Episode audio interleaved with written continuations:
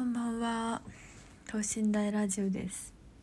今日は10月29日日曜日の22時44分です。ゾロ目？2244あこういうのを見た時1対2とか考えるのが好きだった時がありました。とでもいいですけど。ちょっと時間空いてましたけど10月29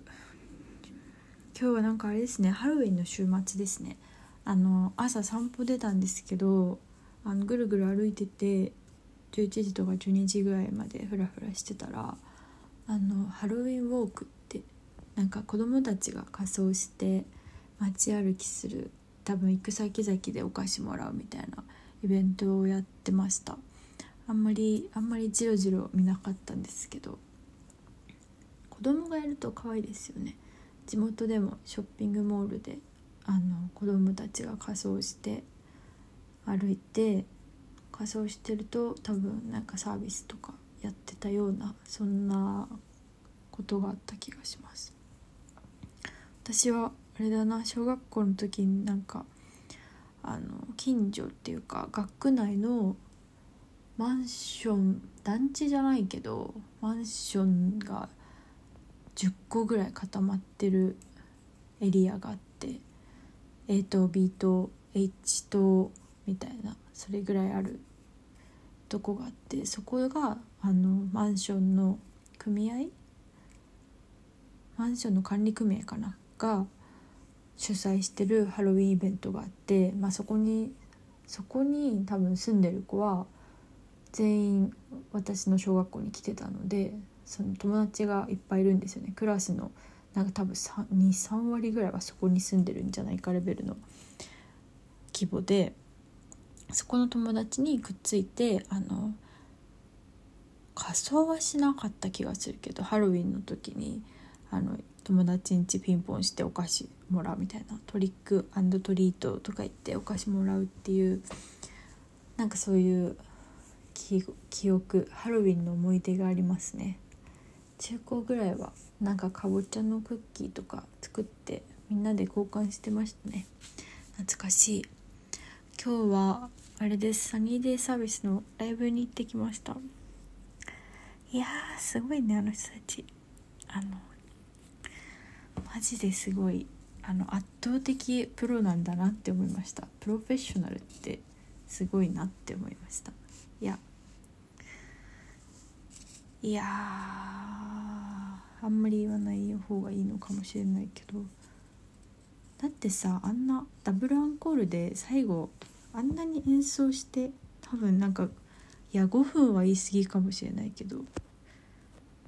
まあ終わるか？終わるか？いやまだ終わらないみたいな感じでずっとその最後の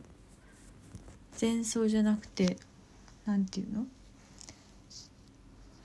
うの？あの最後のあの最後にね刹那やってくれたんですけどその最後刹那の締めくくりのあのところを5分ぐらい引き伸ばして超盛り上がってはちゃめちゃにあの超高速であの音をめちゃくちゃ鳴らすっていう3人ともそれをやっててセッションっていうか最高にかっこよかったです。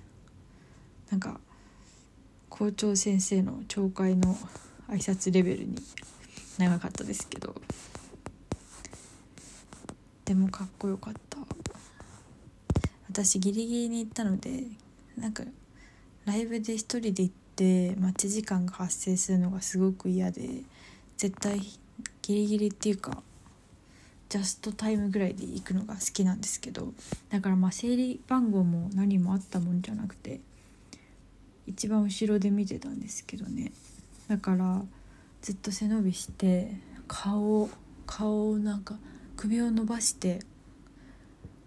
顔を上げて見てたので結構疲れましたけどいやすごかった。だってほとんど3時間ぐらいやってたもんね。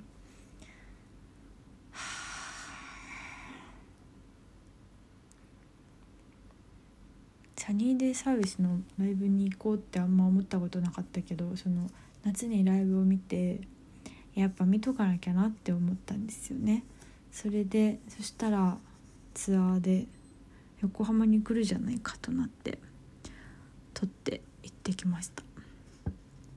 しかもその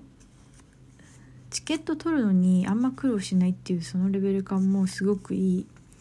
やっぱそのチケットを取るのに取るのなんかチケットを取ることがゴールみたいになっちゃうのって本質じゃないからそれはちょっとやっぱ嫌なんですよね。あとすごく高いとか。だって4500円で見るのありがたすぎません？サニーデイサービスだよ。なんかそのライブをライブ以上の大げさなイベントにしてないところが最高に好きですね。偉そうだけど。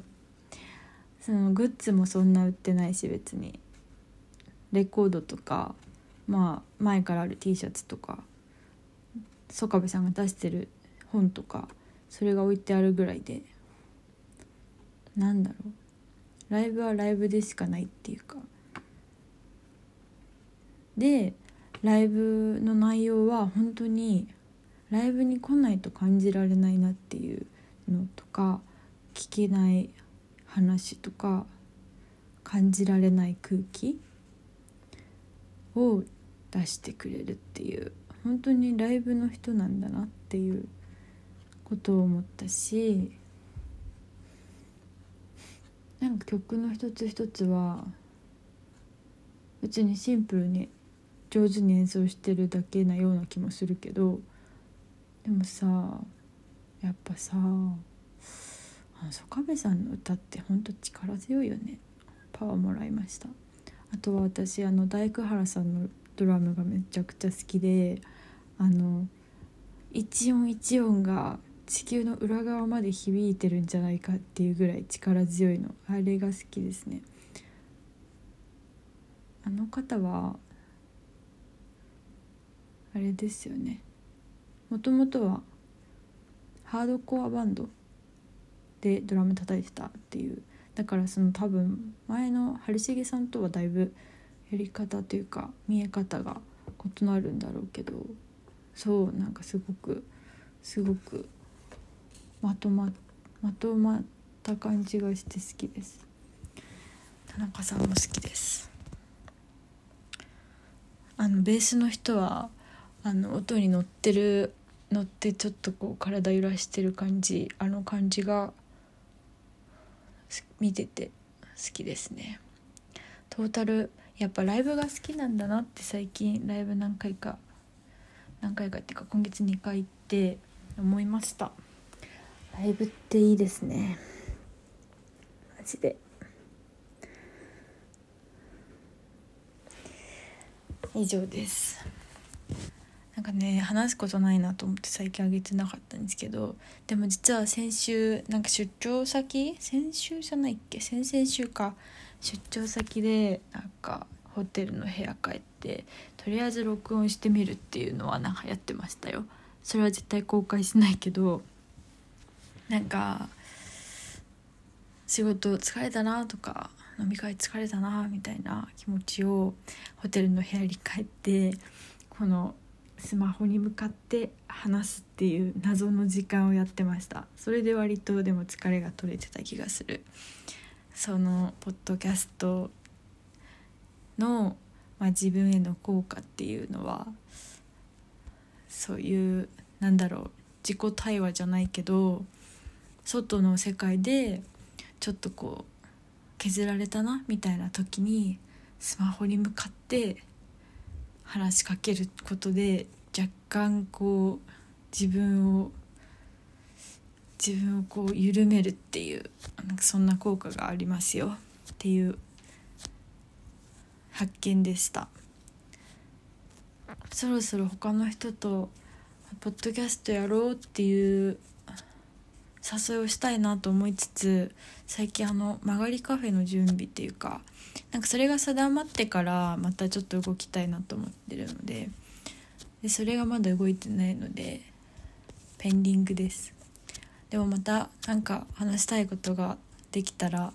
更新しようと思います。おやすみなさい。